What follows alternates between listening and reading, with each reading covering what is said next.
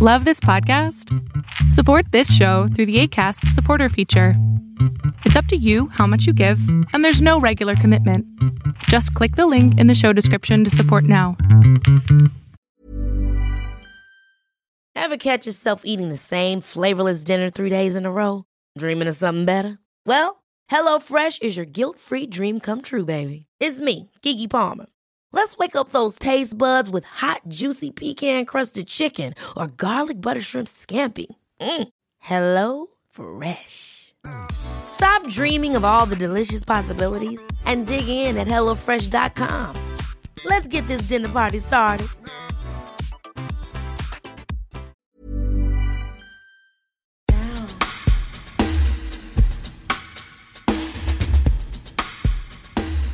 It's Pride Month at the Pleasure Chest.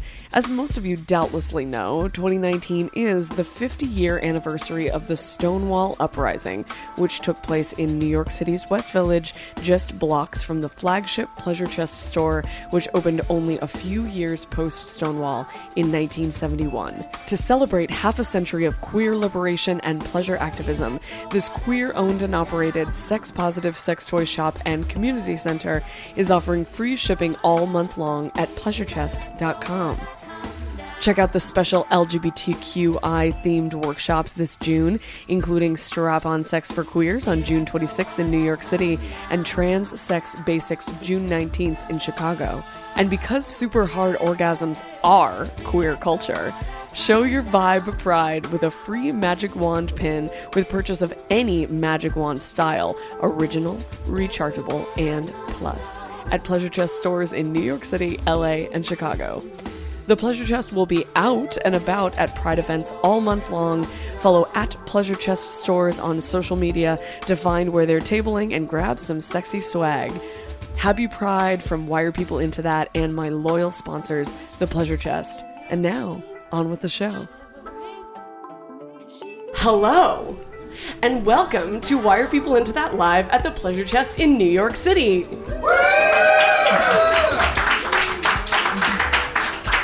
Excellent. Well done, audience. Like I said, I'm Tina Horn, and Why Are People Into That is my slutty, kinky, queer, perverted as fuck sexuality podcast. I've been producing and hosting Why Are People Into That 100% independently for five years now. And in the past, oh yes, thank you, thank you, thank you. Um, and in the past couple of years, I've been recording some of the episodes live in front of a studio audience. What constitutes a studio? Anyway, it's you. Um, we're recording live in front of you, and often right here at the Pleasure Chest in the Upper East Side of Manhattan. And the main difference between how many people here have listened to Wire People into that the podcast? Please, the podcast cannot see your hands. Please make noise. Thank you. Hear that, listeners? You're not alone. These people listen too. um, so, the, so those of you who do listen, thanks for being here to see it live. And uh, if this is new to you, uh, this is basically what it's like. Um, except that usually on the show, I have one guest and we choose one topic and we go real deep on it. But for the live show, I um, usually choose like one overarching theme and then we cover a bunch of sort of mini topics within that theme and then meander wherever we want to go because it's my show and I like meandering. Also, a big difference between the usual show uh, and the live show is that instead of one guest, I have two, and my guests today are Ashley Page. Say hi, Ashley. Hello, hello. And Corey Moore. Say hi. Can you get a little closer to the mic? Yeah, Corey? definitely. Is that better? Yes, that's much better. You can even get right up on Right it up if it. you want. Yeah, Yeah, yeah, that's good. exactly. Thank you. So let me tell you a little bit about Ashley and Corey. Ashley Page is a pro dom, alpha female, and kinky travel companion based in New York City. She's been engaging professionally in pleasure and perversion for more than a decade and specializes in the art of catharsis, created by her ethereal understanding of visceral connection through holistic kink and companionship. Oh, every time I read that bio, I still, it never gets old. I still feel tingly. The Fem Daddy of your leather dreams and filthy fantasies. So, Ashley, how's it going? I'm doing great. How are you, Tina? Good. Uh, I recorded actually an entire couple of episodes uh, with Ashley recently, so you've like been in my cans, aka my headphones. Oh, okay. AKA. All right. That's what they call them in the biz. Teach me some things, Tina. Um, I'm here to teach, and uh, so yeah, you've been in my cans recently, and um, and now you're in them again. Yes, I am. It feels like home. Oh, that's so nice. Yeah, it's cozy. Um, good. I try to be welcoming. And so, uh, you know, I, I don't want to get like too much like into your private business, but you are uh, getting compensated for being here with credit to the pleasure chest. Mm-hmm. Um, and I thought I would ask you if you feel comfortable sharing. What do you think you're going to get with that credit? Ooh, That's a good question. Kind of put me on the spot. Um, you obviously, as a sex worker, could say the thing that you want us to think that you're going to get. Right. But then, Yeah. like, spin your fantasy like in real time, you So- know. But you're actually just gonna like get like The a- a- homie is automatically like, I need a big ass bottle of lube right now. yeah, all the loops. And like some more butt plugs. But like, the other part of me is just looking for a big black strap. So They have that here. yeah, I know. I've seen. I've seen. I've taken plenty of pictures. Oh, great. Well, Oh, now yeah. you can. I'm buying. Yeah, I'm you buying. can take that picture and put it in your bag. I don't. What am I saying? Anyway, so you're gonna buy a big black strap on? Yes. That's yes. great. One of I don't know. I'm adding to my roster. I Yeah, guess. to your bin. Yeah. Your bin of, of dicks. It's overflowing now. I should probably get another bin, but here we are. yeah. Do, Uh, do we do we sell bins here? do we sell dick Sadly, bins? sadly, no, I don't think so. They're not big enough. They're never big enough. No, it's a problem I've been running into for quite some time. Well, thank you for sharing. You're welcome. So to our our left is the uh, friend of the pod back again, uh, Corey Moore. Everybody say hi to Corey. Hi. So Corey uh, just put together this bio, and it is delightful. I am excited to read it. Corey Moore is a chameleon with tits.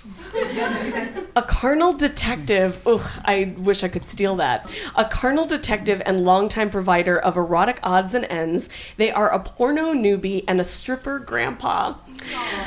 Oh, this is the right crowd for a stripper grandpa. wielding wielding a Cancer Sun and Virgo rising, they specialize in curating the perfect experience to make you want your mommy in the worst way. Um, so, uh, Corey, I wanted to ask you: Is there anything that you want to talk about tonight that the crowd might realize uh, about you, but the the podcasters listening at home may not? Oh, could you possibly mean that I am so, so pregnant? So very pregnant. So very pregnant and so very excited to talk about it. Yeah, Oh, that, oh, totally. I'm so glad you're so excited. yeah. Well, you know, the last time I had a very pregnant person on the show, she was like six months pregnant. So I feel like you, I know it's a competition. So you are even more pregnant than Maxine Holloway was when she was on the show. I am. I'm 31 weeks pregnant, which is about seven and a half months. Thank you for translating that. I'm like, how mm-hmm. many is Right, that? That means you're in the home stretch, is what it means. Cool, cool, cool. And then one day you won't be pregnant anymore.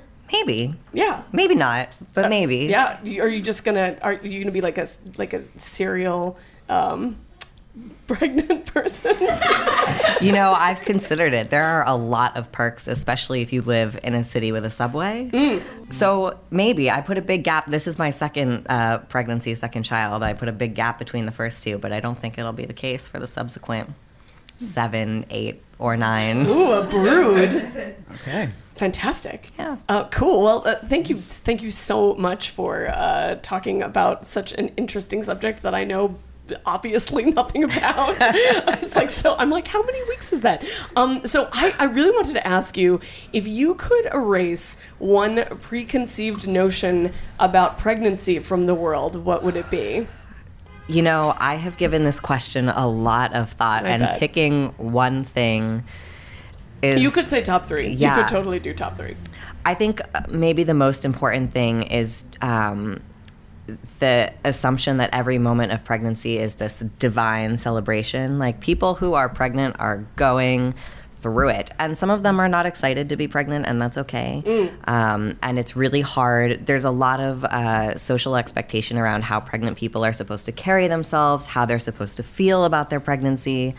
Um, how they're supposed to feel about potentially parenting if that's something that they're doing, which they may not be doing. Totally. And, you know, you don't always want to get into it with every single stranger on the street.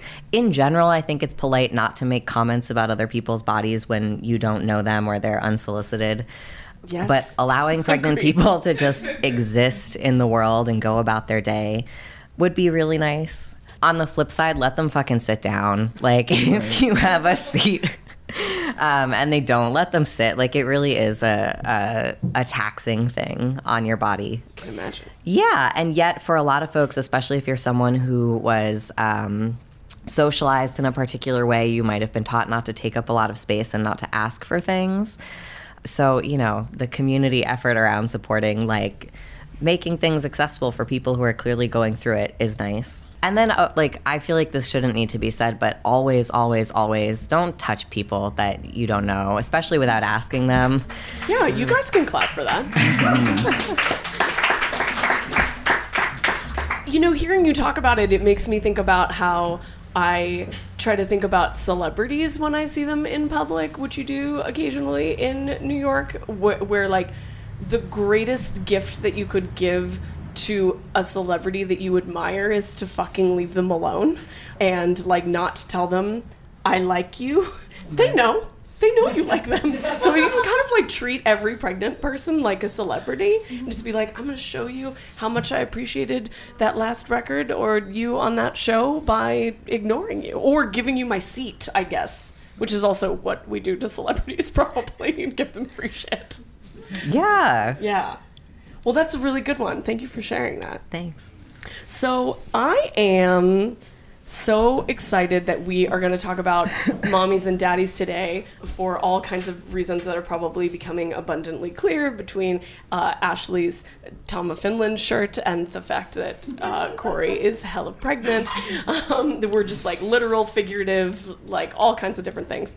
Um, and uh, so, but to begin, both for the folks here and the folks listening at home, I don't always give content warnings. I hope that people realize that this is a sexy show about sex and deals in a lot of taboo subjects. But I, I thought that I would for this one. And so here goes. So this is the Mommies and Daddies edition of Why Are People Into That Live. And we're going to talk about leather daddies and leather mommies as kink personas and we're going to talk about queer families and what it means to be a queer parent in all kinds of like like I said, figurative and literal ways. And we are also going to talk about incest fantasies, emphasis on the fantasy between consenting adults. And this is something very important that I want to say. This is not intended in any way to diminish the very real pain of real incest and abuse. Why Are People Into That is all about having discussions of taboo fantasies in order to undermine abuses of power, not contribute to them. If you need support or information about familial sexual abuse, we want to encourage you to call 1 800 656 HOPE. That's 1 800 656 4673 for free confidential services from experts. Sound good? Mm-hmm. Cool.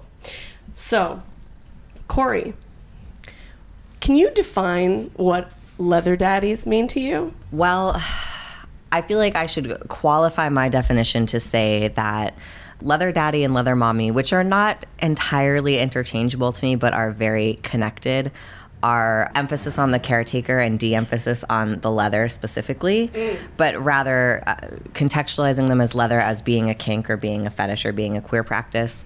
To me, a leather daddy is is a caretaker figure in a in a queer relationship that has been given a certain amount of power and influence and responsibility in a dynamic for a defined period of time. I come into the idea of being a queer caretaker as a partner as opposed to a literal parent mm. from a place that draws on a history of parental figures in queer community who are not our biological family, right? Like a lot of us who are queer or who are sex working or who are trans, um, and I am all of those things, have. Um, intense relationships and possibly disconnect from our families of origin, right? And so as we forge queer relationships, especially if we're people who broke off from our families of origin at a young age, there's a lot of overlap and role filling and kind of fluidity that happens in these different connections. And the roles of, of partner and caretaker, I think, can become really intertwined when you are doing it on your own, right? And figuring out how to build a life together and how to build a family together. And the nice thing about a leather daddy or a queer daddy or a kink daddy specifically, as opposed to um, a biological parent, is that the dynamic of caretaking and the sex and the responsibility are all engaged in intentionally and consensually and also they're not exclusive roles, right? There might be multiple daddies. We might take turns being daddy, which alleviates a lot of the pressure that I think biological parents can feel. There's a lot of expectation to be this one thing, to let go of the rest of your identity as a person, to devote yourself to parenting. Um, and that if you call in the help of other parents, you've somehow failed. Because in the nuclear heteronormative family, there's one mommy and one daddy, and they have very specific jobs, and they shouldn't need to be replaced or supported by other people in a similar role. Um, but in a leather family, you might have many daddies and mommies, or people taking turns being daddy and mommy. Um, and the the way that that recognizes our humanity and our limitations is really central to that role for me in addition to the fact that it's taboo and it's dirty and it's something that you're not supposed to be into and that's that's really hot. Oh my god, you just give me life. With, Right, that was beautiful. That was fucking amazing. I think about this shit all day, every day, and you just blew my mind anyway. tina that was so. Oh, I I'm so glad that, that I get to edit this and listen to it forever because I feel like I'm like I need to listen to that again. Wait, I set myself up for that. I got you on tape. Thanks, Corey. So as I've mentioned, um, Ashley and I already did an episode, uh, a Why Are People into Daddies episode. D- did anybody listen to that? Cool. Yes, excellent. It was so brilliant and made me squirm a lot. Um, so because we we already did an entire episode about daddies on the podcast, I wanted to ask you, what is your definition of a leather mommy? Ooh. Okay. Hmm. Well, I wasn't expecting that. You're like, oh, I wasn't. kind of threw me off a little bit, but I not to piggyback off of Corey, but I really love the way that you summed all of that up. Um, that was absolutely beautiful. In regards to leather mommies, I feel like it is.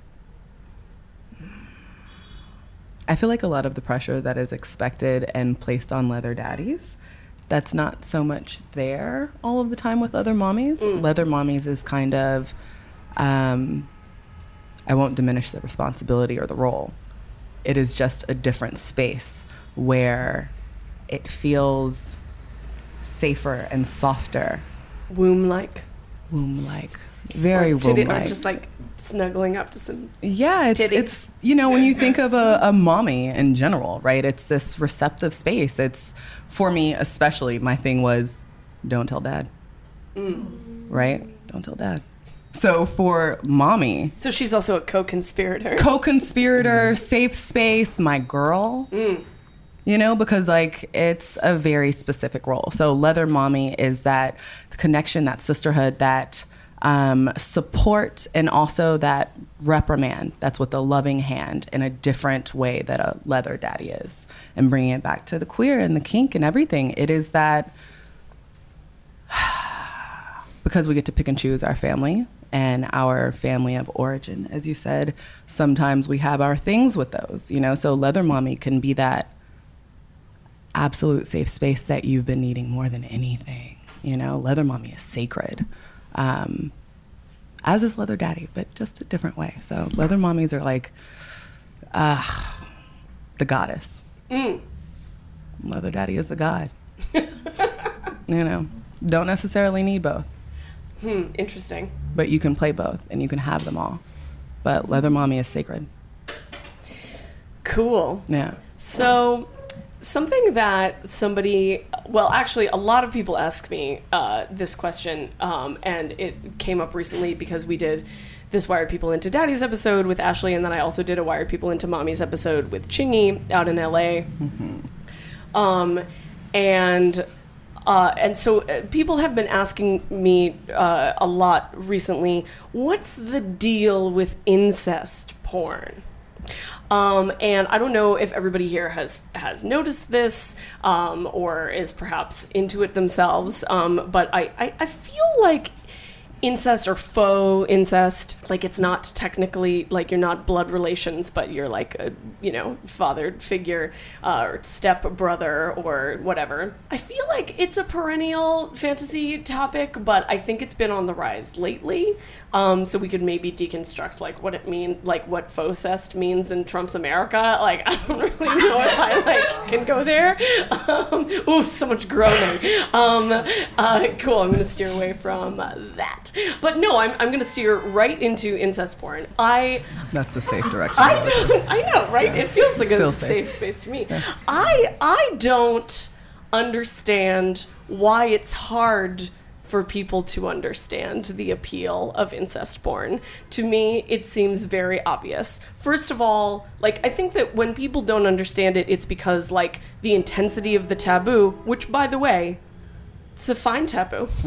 I, uh, you know, there's lots of taboos that I'm like, raise it, you know, burn it, burn it down. Like the taboo, incest taboo, I'm like, you can keep that up, but you can also play with it while keeping it there. And so, you know, it's like if you're not, if you bring the framework of fantasy to and and like taboo transgression to anything to me the, the the math is like very simple incest represents a an extreme transgression of something totally forbidden for good reason and simultaneously offers the deepest intimacy and familiarity and love that you could possibly experience that you will probably never experience. Um, so like the forbidden thing that you're not supposed to do, and you guys have probably noticed that we are turned on by things that we're not supposed to do, combined with like comfort and intimacy. To me, that's just like that just like goes together like peanut butter and jelly. Like maybe peanut butter and jelly that like your stepbrother made for you after school when you're when he's supposed to be babysitting you, left but he's like only a year and a half older than you. So like, why is he in charge? I want to bite up that sandwich. Well, I have you get an incest sandwich and you get an incest sandwich. No, I didn't make any. I'll, I'll have to remember to like. I have to, it's not uncomfortable so quickly. I, um, I have to remember to like make props for all of my uh, Right. metaphors before I show up. Incest sandwich Well, so what do you what do you It's gonna be a whole. what would. Oprah have to say about this? Um, I don't presume to know. So, what do you guys think about incest porn? Why is it so popular now? Okay, well, Person who sells porn. You both sell porn for a living. Ah, very true. Very yeah, true. Yeah, no, that's true. I think, I mean, Tina, I think you hit the big things right on the head, right? Like, you are not supposed to be into that. So, of all. course, you're going to be into that. Something that I've been, as I've been like thinking about this uh, conversation, um, something that I've kind of been thinking about is that there might be.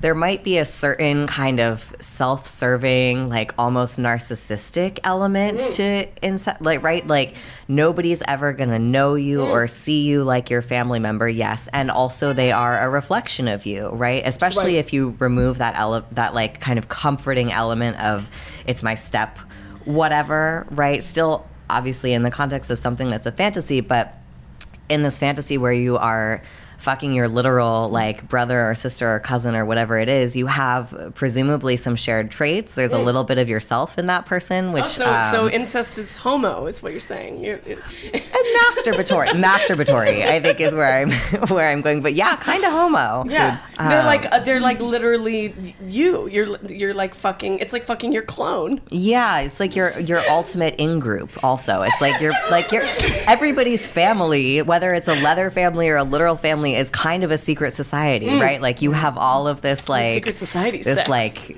weird knowledge of each other's experiences and maybe even of each other's bodies in a desexualized way. Right. You know, Yeah. I don't know. It's just a thought. Yeah, it's a great thought.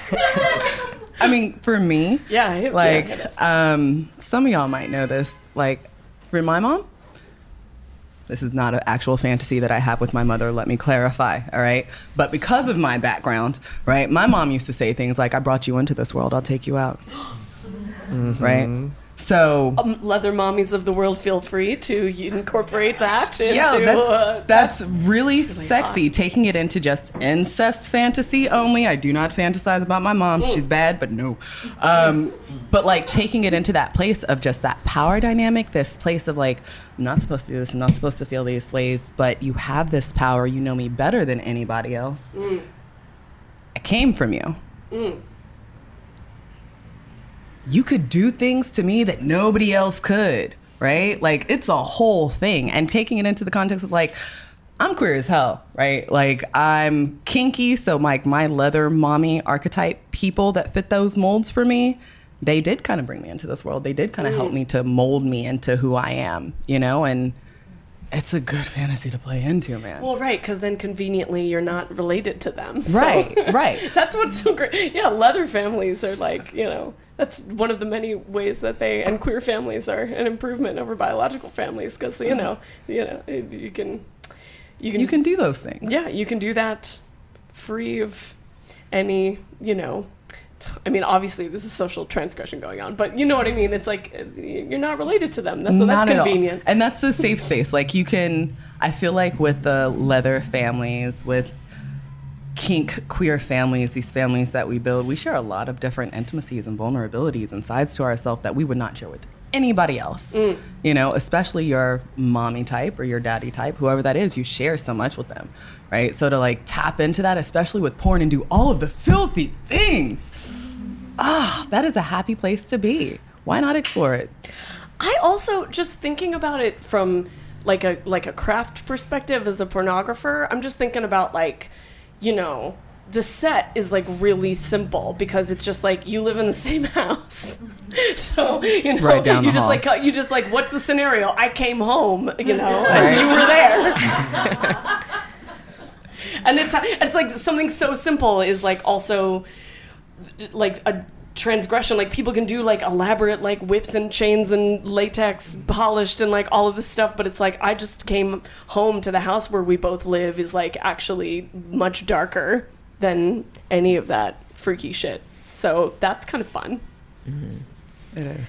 Can I also add? I think um, is specifically thinking about these fantasies in the context of mommies and daddies and queer and leather mommies and daddies specifically. There is um, kind of like you were saying, like there's so many things that our mommy or daddy can do to us or can do for us, and in the context of growing up queer, not like literally growing up from being a child, but from that time, you know, when you come out and you're a baby queer to Right. when you kind of get your bearings, there's a lot of learning and teaching that has to happen. And your mommy or daddy is in this like prime position to do that teaching for you. And so there's also this element of, um, or I think there can be this element of alleviating pressure, alleviating nervousness, especially like if you were raised to be a straight person and we were all raised to be straight people because it's presumed and compulsory. Um, you're supposed to just kind of know what to do when it comes to intimacy and sex and dating in ways that nobody actually does, but that queer people especially don't and are oh, i thought allowed that straight to people not. did know what to do just naturally Have you been with anyone? sadly yes I'm just saying, like, yeah no they didn't know what to do um, anyway please go on Yeah, no, I just think you know when we when we're in a space where we're allowed to acknowledge that we don't know what we're doing, Mm. it alleviates a lot of that pressure. And mm-hmm. being in a position where there's also a power dynamic, oh, this is mommy and me's little secret and she's Yes. taking me through this thing that i don't know what's happening but i'm learning um, also alleviates all of the guilt that is underlying all of the like nasty queer sex that we want to have because it's not our responsibility anymore. We're not in charge of what's happening. We're not in control of what's happening. Even though it's negotiated it's consensual we are very much in control of where it begins and ends in the fantasy we're not and so we don't have to feel bad about these like dirty disgusting things that we want which allows us i think to be a lot more present for all of the like Dirty, physical disgusting deliciousness thing. yeah Yeah. Yeah, and to and to have experiences and to make ourselves vulnerable and to try things and to put ourselves out there and to get through those like awkward that that awkward stage of your like second adolescence of like being a baby queer. Mm-hmm. Totally. Yeah, mm-hmm. and maybe to be spoiled a little bit. Oh, yeah. Being Right. like that center of attention of being mommy or daddy's plaything. Yeah, being the brat. Mm-hmm. You know, like it's. Oh yeah, you love that. I don't know what you're talking about. don't look at me. No, but I love I love that you brought up secrets, you know, because like that's another thing is because we all know this is something that you're not supposed to do. Like if you're playing house, then it's like really there's like all these scenarios that like come up right away of like secrets and sneaking around and who doesn't love a secret? We all love secrets. Oh my god, like they're so good. I mean, this is this is definitely getting into some more like sociological territory as opposed to fantasy territory. But I just thought I would go ahead and bring up the topic of genetic sexual attraction. Uh, do you guys know about genetic sexual attraction? We talked about it a little bit on the show. Yeah. Do you know about it, Corey? Only the littlest bit. I mean, basically, it, it just it- it's an actual scientific or psychological phenomenon where people who did not were not raised with their uh, like their blood relatives meet their blood relatives later in life and then feel really drawn to them uh, and because they didn't grow up with them in familiar roles they translate that uh, that attachment as erotic, right? Because they're adults the first time that they meet them. Uh, and so people experience this sometimes, sometimes people consummate it. It's obviously like extremely controversial. Um, uh, but I, you know, it's like an interesting sort of like phenomenon to think about like how much like the tab the incest taboo is a social construction and like to what degree like might that like intimate like being like intimately drawn to someone be something that adults can consent to? I mean it's kind of an interesting ethical question. Like do you guys think that it's like ethical to like fuck your sibling if you like weren't raised together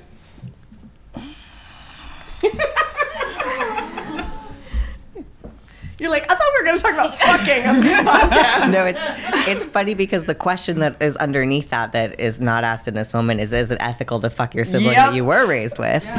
Um, you said it not me I mean, either way, they're your sibling. what does the crowd think? The crowd has opinions. Let's take a vote. Um, I mean, I don't. Okay, is incest ethical? Under what circumstances would incest be ethical? All right, we're gonna go down this road. All right, we're gonna go. We're gonna do it. all right all right No stone unturned. all right, all right, here we go. All right. For your, for those of you that don't know, born in the South, right? There's a lot of mixing and mashing there. Um, Smashing. so much smashing. Uh, when is it okay to fuck a I'm not relative? saying when. Or Like, is, it is moral? it ever okay? Yeah. Yeah. Is it ever okay?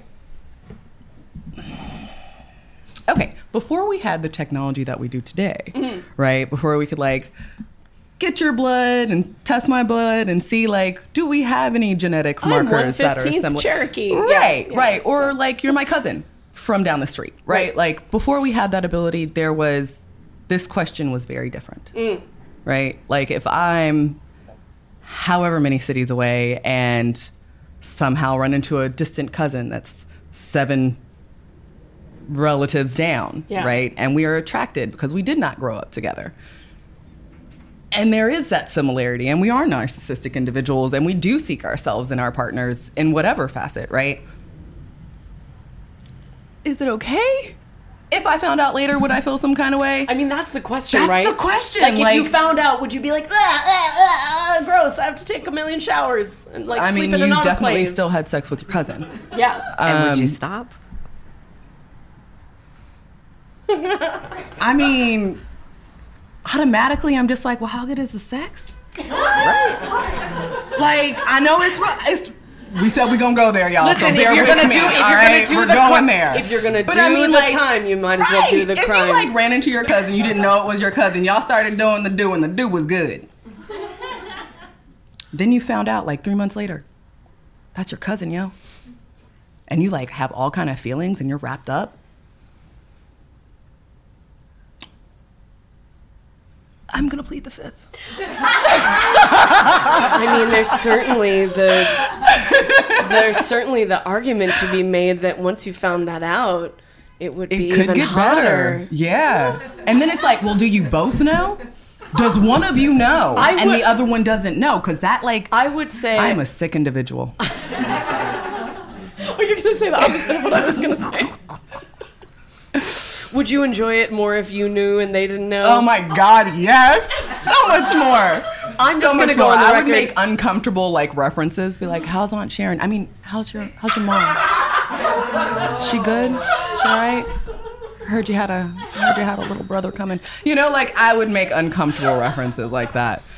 So maybe I'm it's go okay. on the record and say that if you had that information, I, I think that you would be ethically um, obliged to share it, and then decide together if you wanted to keep smashing. Right, right. And I say this in Fantasyland. Like, I'm not. Don't fuck your cousin, man. It is legal to marry your cousin in many states. It's many legal states. to do a lot of things in many states. I'm just, I'm Hmm. just saying, like, cousin incest is maybe considered different by some people. Right, and that's the thing. Like, cousin incest is one thing. If you're, that's like, you know, you're. Let me see. Let's say it's you're a couple relatives out. It's completely different if like it's your brother But why is it different? or your sister. It's close, man. Like that's really close. You came out of hotter? the same. Well, that is the question. yeah. For some, it could make it hotter. For me, definitely not trying to fuck anybody that shared the womb with me. Right. Uh, Fantasyland, I'm totally fucking my brother. Nice. Yeah. Fantasyland. Corey.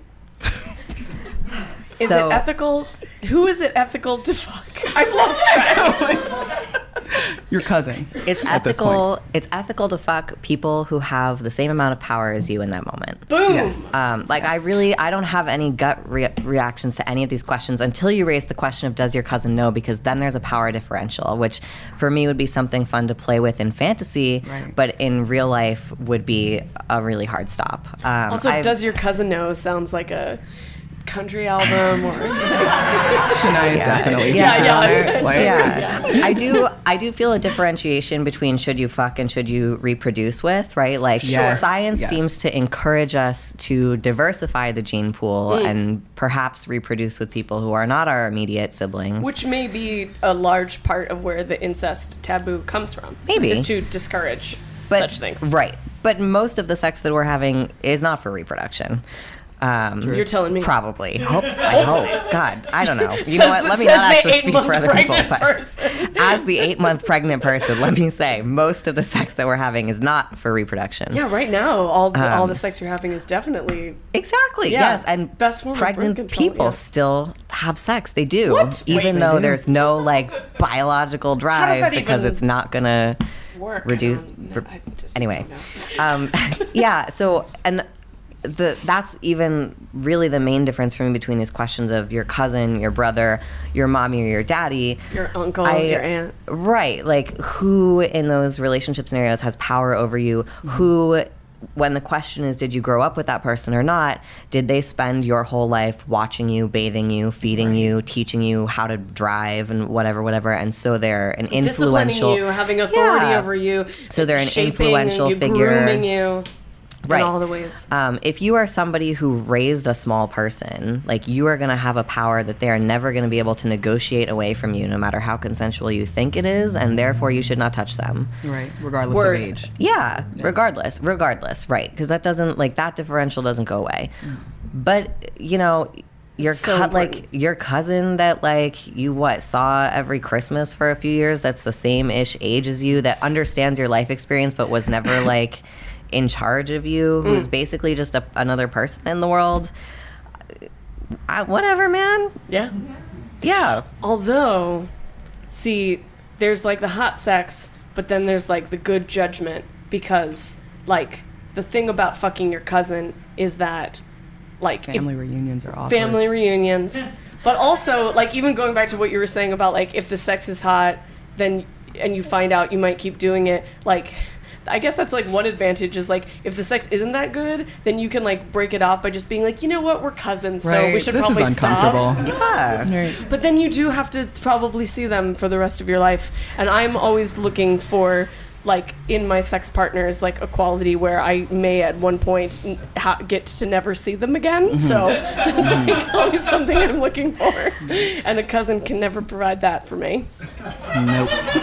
You're bound. Yeah, you're bound. Yeah, Yeah. which, you know. Sometimes that's hot, but no, I don't want to see you at family reunions if we broke up. Yeah, exactly. Yes, should you fuck your cousin is a bullet point on this list. We hit that one up. Um,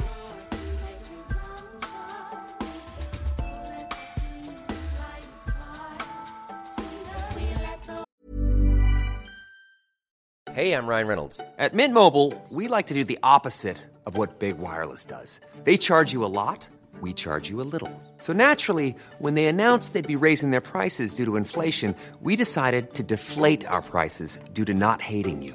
That's right. We're cutting the price of Mint Unlimited from $30 a month to just $15 a month. Give it a try at mintmobile.com slash switch. $45 upfront for three months plus taxes and fees. Promo rate for new customers for limited time. Unlimited more than 40 gigabytes per month. Slows. Full terms at mintmobile.com.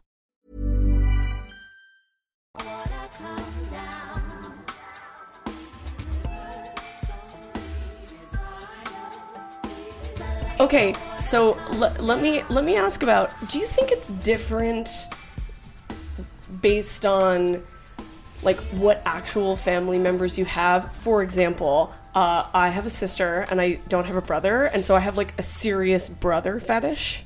Um, uh, but I'm not. I'm not saying like correlation's not always causation. I'm not saying because I don't have a brother, I l- want to fuck people that I want to be my brother. Like obviously, some people who don't have brothers aren't like that. Um, but like if somebody's an only child and they have no idea what it's like to have a sibling, for example, like does that change it? It, like if you like don't have a relationship with your father, but you're like seeking daddy's like.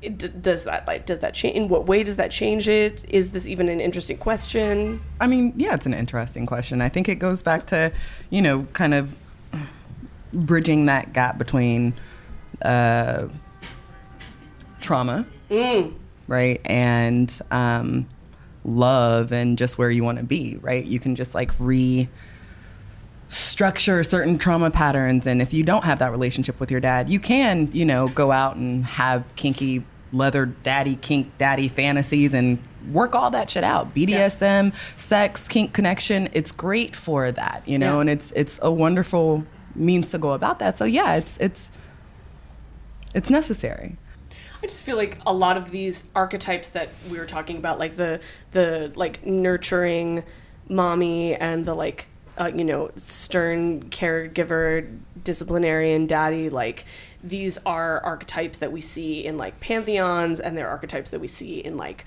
uh, fiction and media uh, and like symbols and, and advertising and art.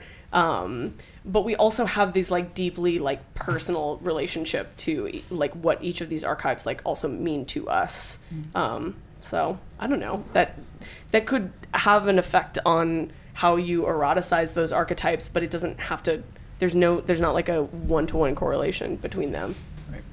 What do you think, Corey? I think that tragically, every real life iteration of our fantasies is always going to be a little bit of a disappointment. And so if you don't have an actual brother, your brother fantasy has limitless potential. Yes, it does. Um, which is great. like you just have to keep fi- like you just got to find the right brother. Um, but if you maybe, um, but if you have like let's say you're in a leather family and you have a leather sister and your leather daddy arranges like this nasty play date for the two of you and it's like eh you're still stuck with it kind of like the family reunion thing like you're still stuck with that person so there's not as um, and they're also going to bring their real own like human flaws and like weirdness and things into um, into that dynamic as far as the like projection of the fantasies in general, right? Because we're not doing any of these things with our literal siblings.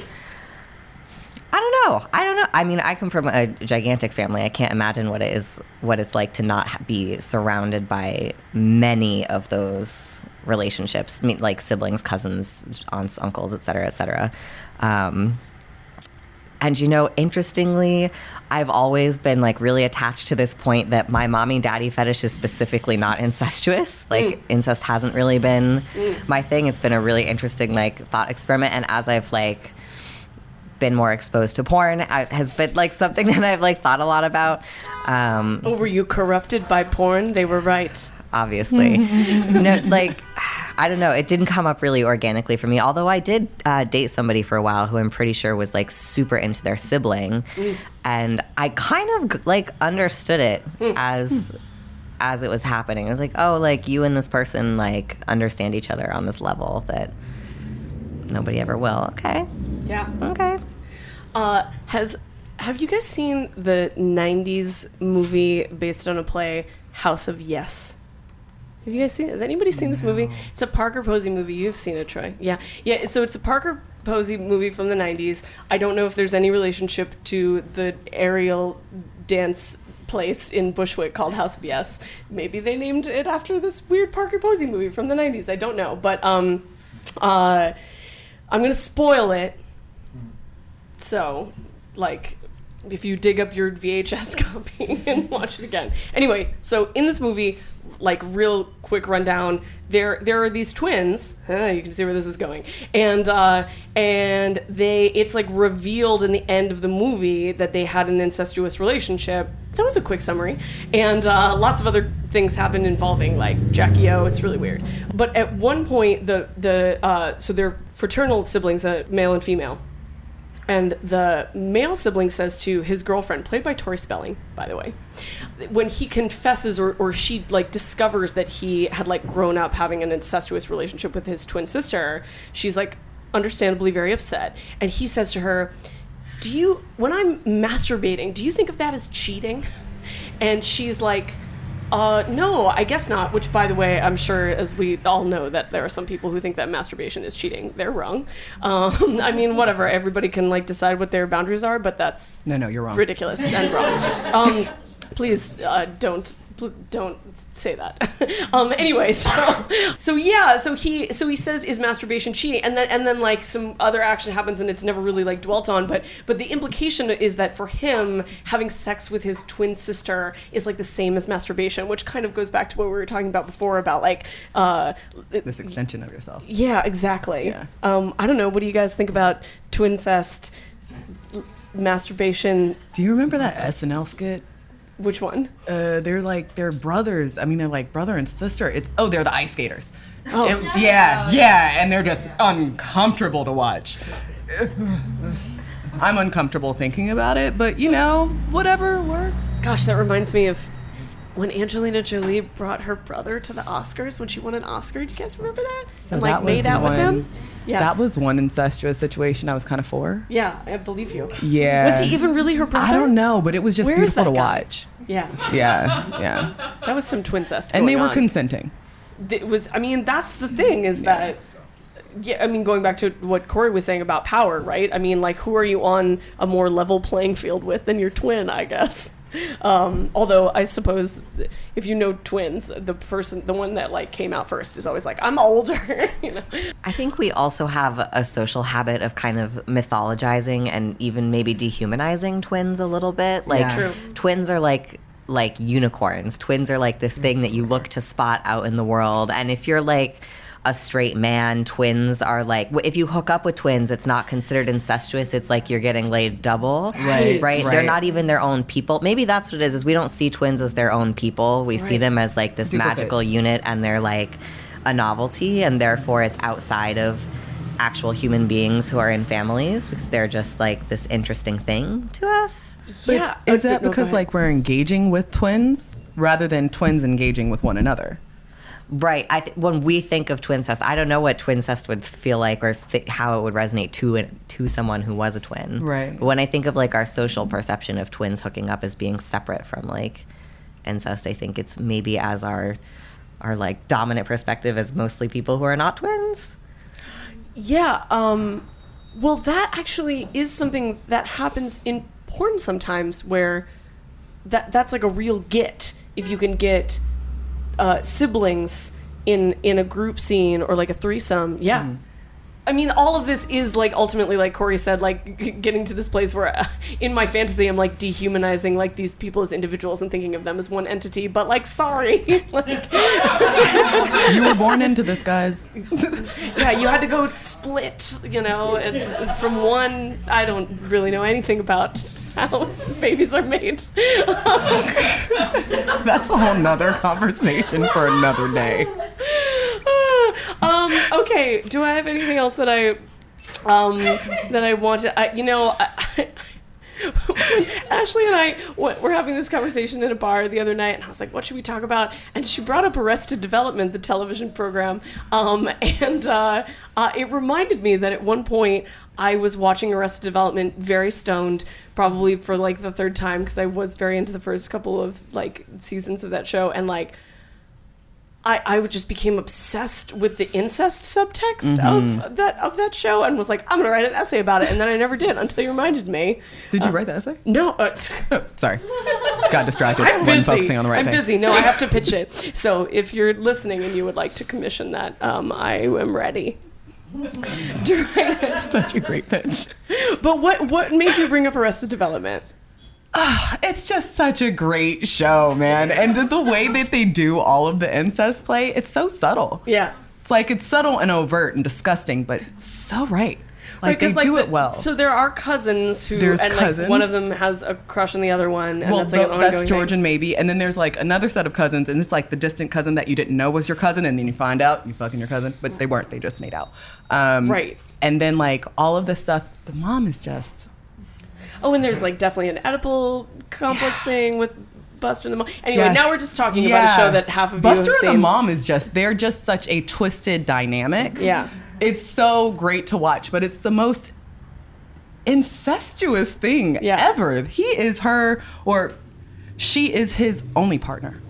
The only one that Well, matters then he finally everything. has he finally has sex with a And it's woman, and another it's, mom. it's a what whose name is also Lucille, yeah, yeah, it's disturbing on so many levels. It's so good. and it's Poor Liza. Minnelli. But anyway, Yeah. um, yeah, and then also like everybody sings karaoke to "Afternoon Delight," and then they like get really uncomfortable when they're like, "Oh, this song is very sexual."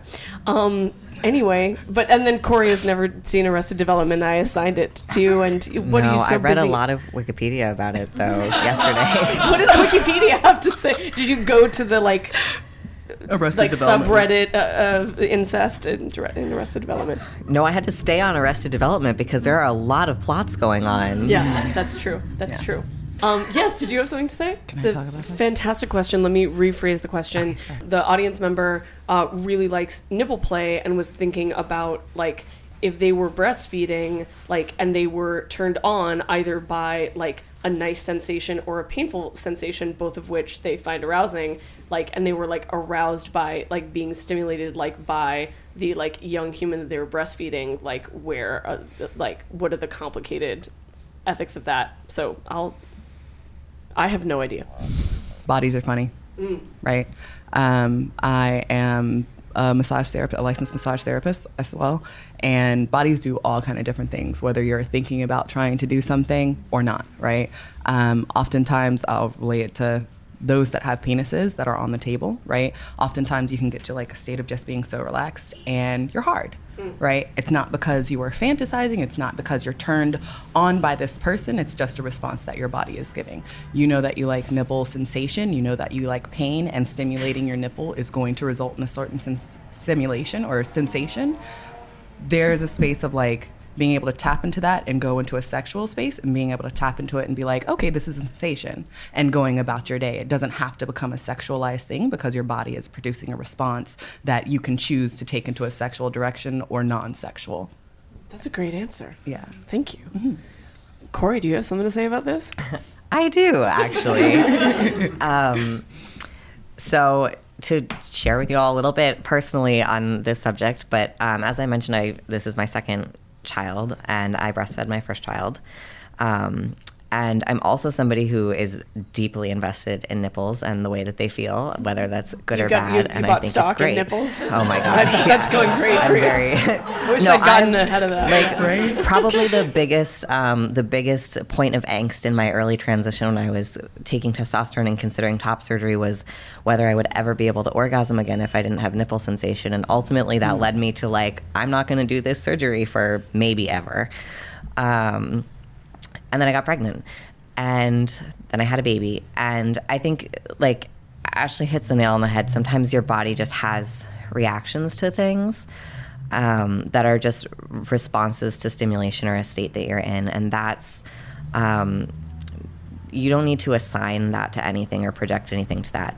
That being said, um, for all of the things that I love having done to my nipples, good God, breastfeeding um, is a different kind of pain than the kind of pain that we play with intentionally. Breastfeeding, especially if you're also pumping, which a lot of people do to keep up their supply or to have milk on hand for someone else to take a turn feeding the baby, um, dries your nipples way the fuck out, and you can find yourself in a position where you are losing chunks of skin and they're so swollen and so chapped and so dry and so tender that um, good luck eroticizing it. Even if um, Good news. yeah, good news. You'll be fine. No, no, no, no. It's, I mean, breastfeeding is like it's lovely and it's beautiful, and the connection that you experience with a kid that you're feeding is really intense. And also, you um, your body produces lots of oxytocin, which is the like love and bonding hormone while you're nursing, which also helps to anesthetize the pain of your body recovering from giving birth. Right? Um,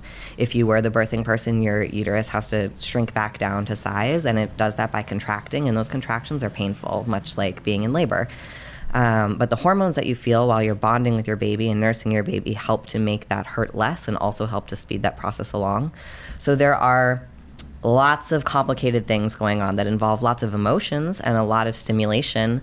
Um, but you know, I it seems unlikely to me, given all of the factors and all of the things that are happening, that a person would uh, find themselves like highly sexualizing or seeking out that practice with their infant for that specific um, purpose. I'm very pro like adult nursing relationships, and I think one of the reasons is that you don't nurse an adult anywhere fucking near as much as you nurse an infant, so they're not going to hurt you in that way um, that your baby will.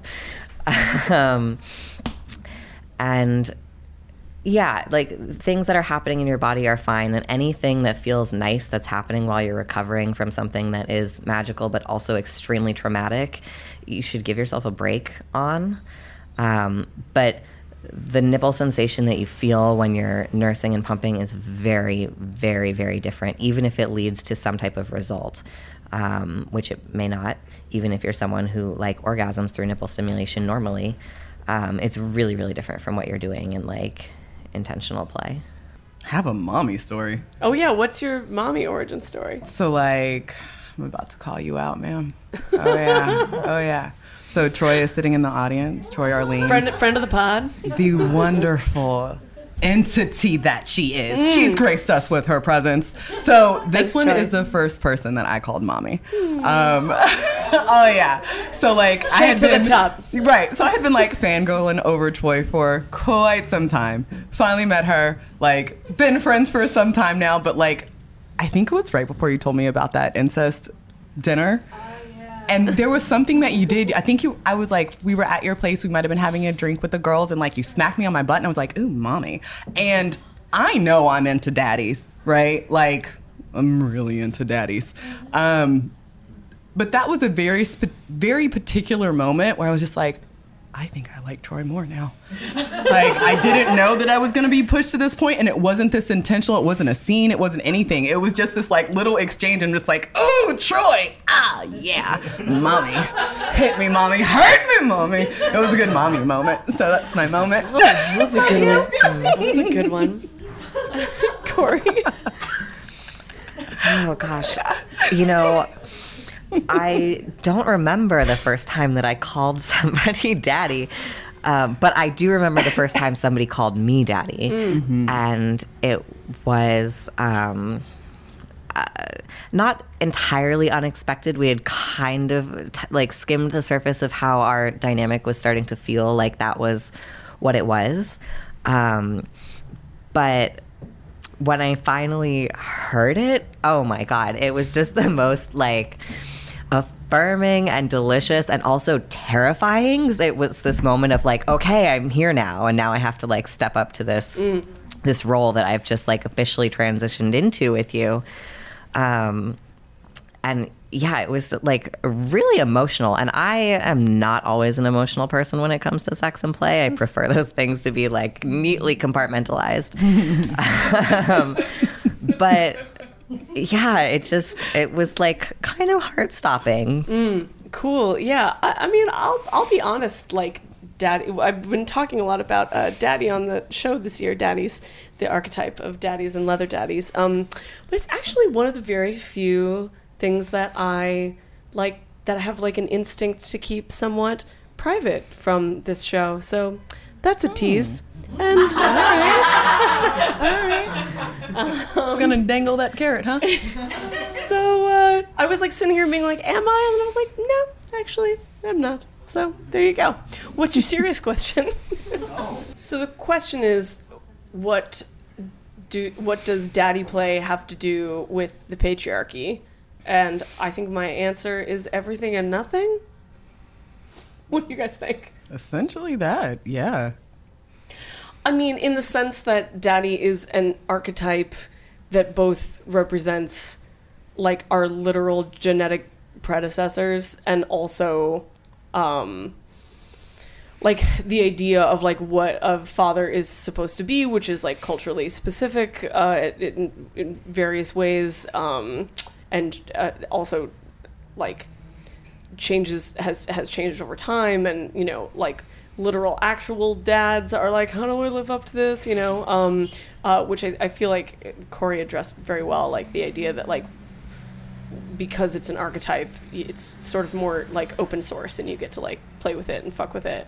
Um but i i think that um i mean there is like a fuck you dad element to it. Is that like what you're asking? Like there's this like i don't need you element to it where you're like like i don't need to like rely on the patriarchy for like all of these things that like a daddy can make me feel that's kind of how i feel about its like its relationship to the patriarchy is that it doesn't have to have one I feel like it doesn't have to have one. Um, it definitely can, depending on how far you focus in on it, right? Um, for me and all of my daddiness, there's definitely like a, a fuck you, dad, I can do it better, right? And not like my dad. Mm. like Completely, dad the but the- like- like the dad yeah Yeah, like the dad, right? Yeah. There is this like, I am a femme daddy, mm, mm. right? I'm daddy 100%, but I am a femme, right? Those limitations of what the patriarchy puts on the role or the title of man and daddy, I get to blow right past that and say, suck my dick. This is a motherfucking daddy, right? So there is that attachment there, but it's also not there at all. It's there because it's not there. Come on. That's how sex works. you had a question? Yeah, so the question is like, in what ways can mommy and daddy play, or maybe even incest play in general, uh, overlap with consensual non-consent play? And I, I, I mean, I think that the like obvious answer is that uh, it goes back to what Corey was saying, which is that when there is a, a power dynamic uh, about like the ethics of incest, that like if there is a, a power dynamic that that's like part of the reason that incest is taboo it, and and should be is that um older folks or you know authority figures, uh, people who have like actual power uh, over younger people, not necessarily not necessarily younger people, um, but often. Even even if both parties are consenting or or feel that they are consenting, there is like an, an exploitation of power going on, you know, which is why like actual incest uh, especially when one person has a clear uh, has clear power over the other is um, uh, fucking disgusting. And and awful and it, it why, like why it's abuse? That that's why that's like the difference between B- this is this is an example of the difference between BDSM and abuse. When we're playing with the fantasies of these archetypes it's totally it, it, it can be it has the potential to be totally healthy and totally consensual if all if everyone involved is a consenting adult. Um, and so yeah, I mean, listen, as someone who is like a longtime fan of creepy uncles, um, like, but you know, like like creepy uncle play, creepy uncle play. I'm like all about like a like a you know, but like the reason that that's hot is that if in like literal real life, like an uncle was like doing the things that sleazy Uncle Steve was like doing to me, it would be it would be bad, and that's why it, fe- it feels dangerous. It feels wrong, and it feels it feels wrong to desire it. Also, it feels wrong to like desire to be exploited by sleazy Uncle Steve, but it also feels great. Yeah, yeah, yeah. I mean, for me, this kind of uh, relates to the question that was asked immediately before. Um, when I so I was raised Catholic, um, and in my theological upbringing was this conflation of the Father and like God, and so not only is there like the social archetype of of Daddy, but there's this like omnipresent daddy who is like watching your every move with this impending really intense punishment for when you fuck up um, and so for me He sees you when you're sleeping. He does. and knows when you're awake. He That's a does. Catholic thing, right? yeah yeah Santa Claus. Okay, Totally. I know even less about Christianity than I do about pregnancy. Apparently, so right on brand, So- Tina. right on I brand. think I'm cons- nothing if not consistent. Anyway, go on. So uh, for me playing with the notion of of daddydom it's really important to be extra extra mindful of the ways that we're inclined to be obedient for our daddies um, and to make sure that the power that i'm usili- utilizing is power that was given to me and not power that i'm taking or taking advantage of and so i don't i like i and i mean i can only speak for myself but i don't feel the same kind of free rein in scenes where i'm somebody's daddy and it feels um, a little bit more precarious to me, um, which just manifests as being really intentional about the things that I'm doing in a way that feels really different. Like, I find a lot of my fuck you feelings around mommy play because I have fucking processed so much of the shit that we project onto mothers and motherhood and expectations of motherhood. Um, but when it comes to consensual non consent play, I think that age play or big little play can be a really great opportunity to engage in that kind of play in a way that's very structured, that's slow moving, and that's um, like accessible to people who can't just like pin each other down and throw each other around for hours on end, um, which is I you know consensual non-consent play can look like that can look like a like rough takedown or a kidnapping or something that's um, really like physical power heavy but being really intentional with the manipulation of an inherent power dynamic uh, creates so much space for dialogue and scene setting and all of these like little details that make it really theatrical and fun at the same time as making it like extra insidious and extra taboo like bath time.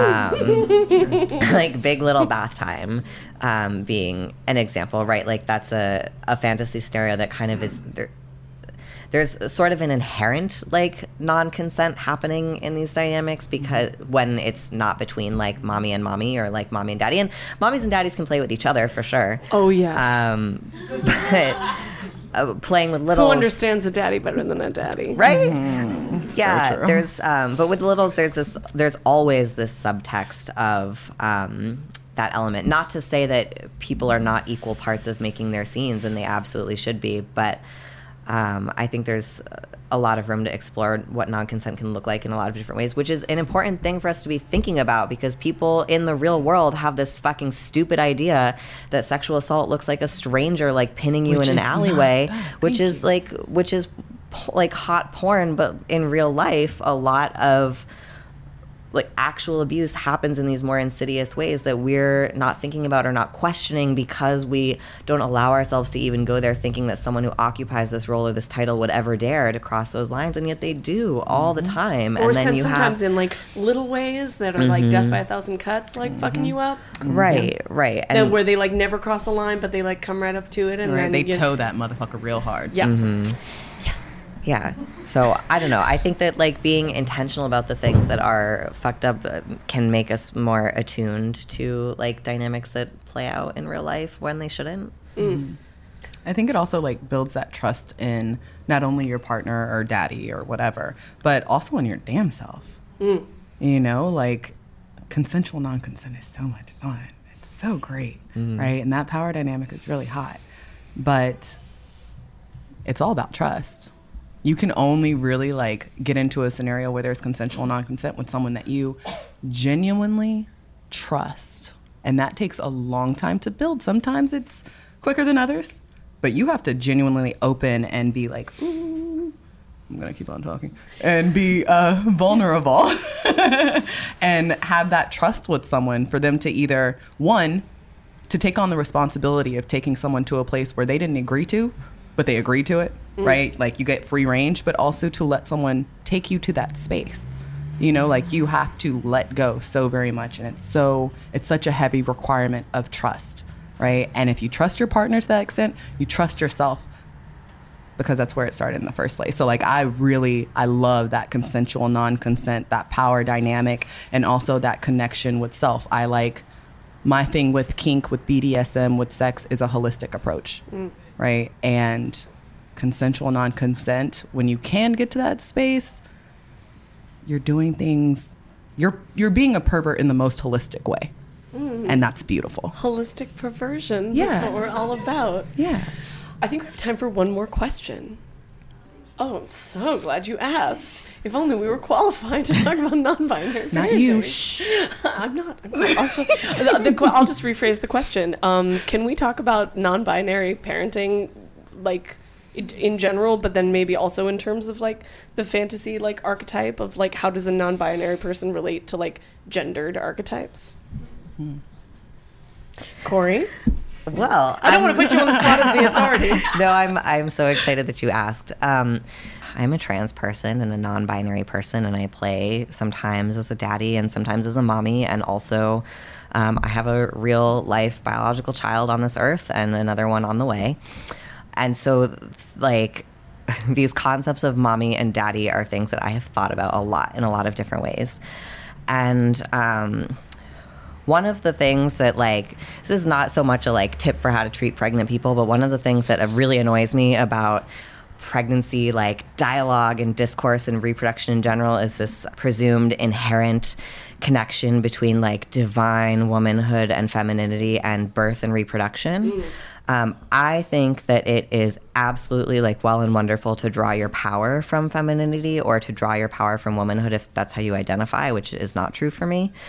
But the notion that there's like an inherent connection between womanness and birthing or that you're like in this like ultimate iteration of yourself as a woman when you're birthing just feels asinine to me because it's prescriptive like our idea of what a woman is and that it's a woman's job to like make babies um, you know, people can reclaim whatever oppressive uh, narratives they want to, but that's still really present in that for me. And also, there are lots of women who never reproduce for any number of reasons, like both cis and trans, and they're like, lady shit is just as real as anybody else's, and all of it is kind of made up anyway. Again, like, not to say that you shouldn't draw your power from wherever it comes from, you should, but the like inherent conflation of those things feels problematic to me and also really limiting because I think that there are lots of different places and lots of different things that kind of come up and come into play and can get you through the experience of birth and parenting um, and being able to to let go of some of the expectations of what it of what it's supposed to look like to present like femme or womanly in the world that is supposed to be like beautiful and not gory and not um, not taking up too much space. Like all these things that birth will absolutely force you to do can be really alleviating and also so i like for a really long time i did not identify as a mommy at all. I identified exclusively as a daddy in play space and my biological child calls me papa. And i felt really really distanced from the idea of anything to do with mommydom or motherhood until i started to think about it in the concept of uh, sex work and queerness um, which is I, I have been in the sex industry for about a decade now. And it's a place where I did a lot of growing up and I where I met and experienced a lot of mothers who had no biological relation to any of their children or their like underlings, um, like house mothers in the strip club and house mothers of like queer families. And um, for a little while, I lived in this uh, this apartment that we called the orphanage, and all of my like sex worker friends who also had no like like biological family support could come and be in this place, and we sort of started to form these family dynamics. And I realized that that motherhood can be a certain nurturing role or mothering or mommydom can be a nurturing role that has nothing to do with biological sex or reproduction at all. And that felt really um, really liberating and exciting and as a place to kind of play around with different ideas. And so for me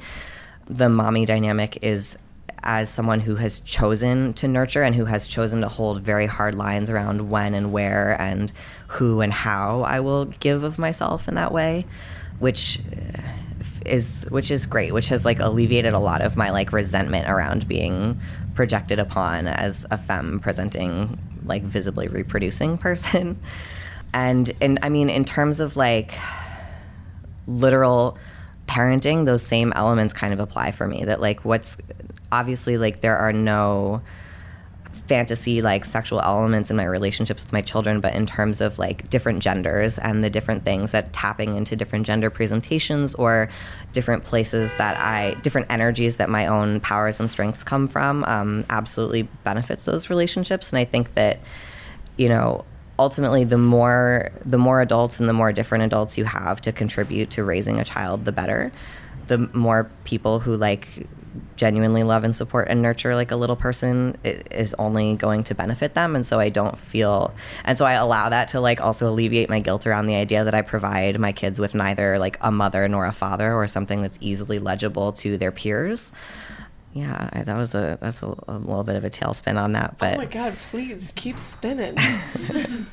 Or or if you're done spinning that's also okay. Th- thank you so much for talking about that. Mm-hmm. I think it's the thing. I think it's the thing too. It's definitely a thing. I think it's the thing we need to fucking talk about. But unfortunately, we're out of time to talk about things. So hopefully, we answered all of everyone's questions forever about incest. Um, sadly, uh, that's all the time that we have for today. Uh, I want to give a shout out to my loyal live sound engineer and photographer, Ben Weber. Yes, Everybody Ben. give it up for Ben. As always, I want to thank the Pleasure Chest and, of course, my guests, Ashley Paige. Thank you, thank you. You guys are awesome. and Corey Moore. Where can people find you both on the internet? Mm, you can find me on either of my websites, Mistress Paige NYC, M I S T R E S S P A I G E N Y C dot com, or Ashley Paige NYC um, dot com. I'm also on Instagram, Mistress Paige underscore NYC. Paige is P A I G E, and Twitter is Ashley Paige NYC. And you?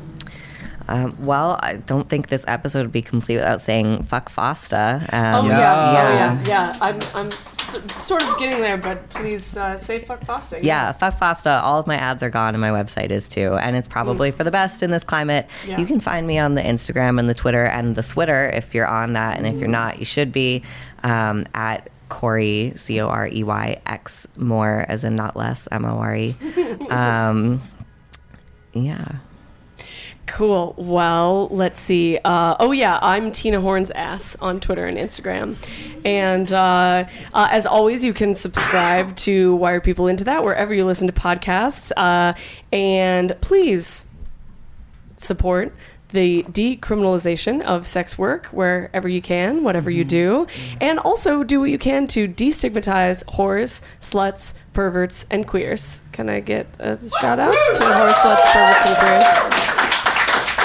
So, thank you so much for coming and for all of your amazing questions. Now, go enjoy your 15% off. The store is open till 10. Nice. 10? Yeah, t- great. And, and thanks for being here. You've been listening to Why Are People Into That? Produced and hosted, as always, by yours truly, Tina Horn. If you want to support five years and counting of indie pervert media, check out the show's Patreon. That's patreon.com slash T-I-N-A-H-O-R-N. Please take a little time to leave us a review on Apple Podcasts or wherever you listen, and keep telling your friends about the show. It really means the world to me. Follow me on Twitter and Instagram at Tina Horns Ass for updates on live shows, workshops, and everything else I'm up to in and out of clothes.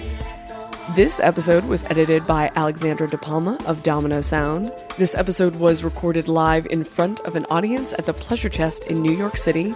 It was live engineered by Ben Weber. Our music is by Treasure Empire. Thanks for tuning in. See you next time.